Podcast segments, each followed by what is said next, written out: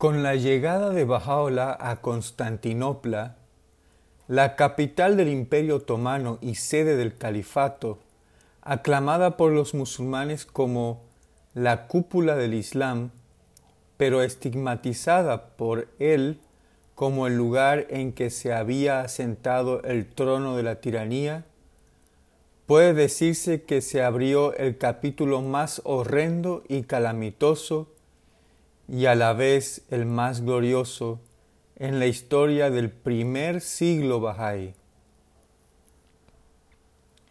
Ahora comenzaba un periodo en el que un sinfín de privaciones y pruebas sin parangón habían de mezclarse con los más nobles triunfos espirituales. El sol del ministerio de Bajaola estaba a punto de llegar a su cenit. Los años más trascendentales de la edad heroica de su dispensación habían llegado. El proceso catastrófico previsto ya en el año 60 por su predecesor en el Qayyumul Asma comenzaba a ponerse en movimiento. Exactamente dos decenios antes había nacido la revelación Babí en la ignota Persia, en la ciudad de Shiraz. No obstante el cruel cautiverio a que había sido sometido su autor, volvían a ser proclamadas por él en Tabriz, la capital de Azerbaiyán, ante una distinguida asamblea las notables pretensiones ya antes expresadas por él. En la aldea de Badasht, la dispensación que su fe había introducido fue intrépidamente inaugurada por los campeones de su causa. En medio de la desesperanza y agonía del Siachal de Teherán, nueve años más tarde aquella revelación rápida y misteriosamente había llegado a su repentina consumación. El proceso de rápido deterioro en la situación de esa fe que se había iniciado gradualmente y que se aceleró de forma alarmante durante los años de retiro de Bajaola en Kurdistán, había sido detenido e invertido de forma magistral a su regreso de Soleimanié. Los cimientos éticos, morales y doctrinarios de la naciente comunidad quedaron establecidos sobre bases inexpugnables durante el periodo posterior de su estancia en Bagdad. Por último, en el jardín de Resván, en la víspera de su destierro a Constantinopla, concluyó la demora de diez años, ordenada por una inescrutable providencia, por medio de la declaración de su misión y el surgimiento visible de lo que llegaría a ser el núcleo de una confraternidad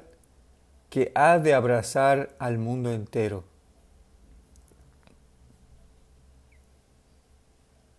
Lo que faltaba ahora por conseguir era la proclamación en la ciudad de Adrianópolis de esa misma misión ante los dirigentes seculares y eclesiásticos del mundo, proclamación que vendría seguida en diseños sucesivos por el despliegue ulterior en la fortaleza prisión de acá de los principios y preceptos que constituyen el lecho de roca de esa fe, mediante la formulación de leyes y disposiciones concebidas para salvaguardar su integridad, merced al establecimiento inmediatamente después de su ascensión de la alianza destinada a preservar su unidad y perpetuar su influencia, mediante la prodigiosa extensión mundial de sus actividades bajo la guía del centro de esa alianza y finalmente, gracias al surgimiento en la edad formativa de esa fe, de su orden administrativo, heraldo de su edad de oro y gloria futura.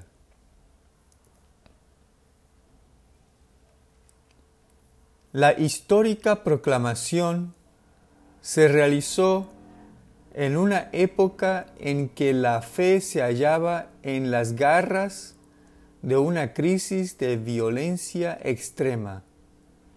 y en su mayor parte iba dirigida a los reyes de la tierra y a los adalides eclesiásticos cristianos y musulmanes, quienes, en virtud de su extraordinario prestigio ascendiente y autoridad, asumían una responsabilidad abrumadora e ineludible sobre los destinos inmediatos de sus súbditos y seguidores. La fase inicial de esa proclamación puede considerarse abierta en Constantinopla con la comunicación, cuyo texto por desgracia no poseemos, dirigida por Bajaola al propio sultán Abdul Aziz, el sedicente vicario del profeta del Islam y gobernante absoluto de un imperio poderoso. Tan potente, tan augusto personaje figuraba en el primer lugar entre los monarcas orientales que habrían de acusar el golpe de la justicia retributiva de Dios. La ocasión en que se verificó dicha comunicación la proporcionó el edicto infame que el sultán había proclamado. Poco antes de consumarse el cuarto mes desde la llegada de los exiliados a su capital, por el que se les desterraba de forma repentina y sin justificación alguna en lo más crudo del invierno y en las circunstancias más humillantes a Adrianópolis, situada en las extremidades de su imperio.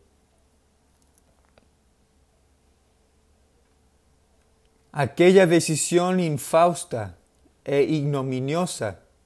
acordada por el sultán y sus principales ministros, Ali Pasha y Fuad Pasha, era en no pequeña medida atribuible a las pertinaces intrigas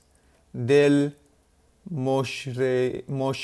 Rod Dali, Mirza Hossein Khan, el embajador persa ante la sublime puerta, denunciado por Bajaola como su calumniador, quien aguardaba la primera oportunidad de asestar un golpe contra él y la causa cuyo guía declarado y reconocido era él. El embajador recibió presiones continuas de su gobierno para que persistiera en la política de aumentar la hostilidad de las autoridades turcas contra Bajaola. A ello les animó el rechazo de Bajaola de seguir la práctica invariable de los invitados del gobierno, no importa cuán augusta fuera su posición, de visitar al llegar a la capital al Sheikhul Islam, el Sadre Azam y al ministro de Asuntos Exteriores Bajaola ni siquiera devolvió las visitas que le hicieron varios ministros, ni tampoco a Kamal Pasha y un antiguo enviado ante la corte de Persia. no se arredró ante la actitud recta e independiente de Bajaola, en agudo contraste con la banalidad de los príncipes persas, quienes eran aficionados a su llegada a solicitar ante toda puerta cuantos estipendios y regalos pudieran granjearse. Se resintió ante la renuencia de Bajaolá a presentarse ante la embajada persa y a devolver la visita de su representante y, al ser secundado en sus esfuerzos por su cómplice Haji Mirza Hassan Safa, a quien instruyó en que propagarse infundios sobre él, logró mediante su influencia oficial y trato personal con, con, eclesiásticos, notables y funcionarios del gobierno, presentar a Bajaola como una persona orgullosa y arrogante, que no se consideraba sujeto a ley alguna, que albergaba designios contrarios a toda autoridad establecida, y cuya intrepidez había precipitado los graves desencuentros surgidos entre su persona y el gobierno persa. Tampoco fue el único que se entregó a estos ardides abominables. Otros, de acuerdo con Abdul Bahá, condenaron y vilipendiaron a los exiliados como alborotadores de todo el mundo, violadores de tratados y convenios, funesta influencia para todos los países y merecedores de todo escarmiento y castigo.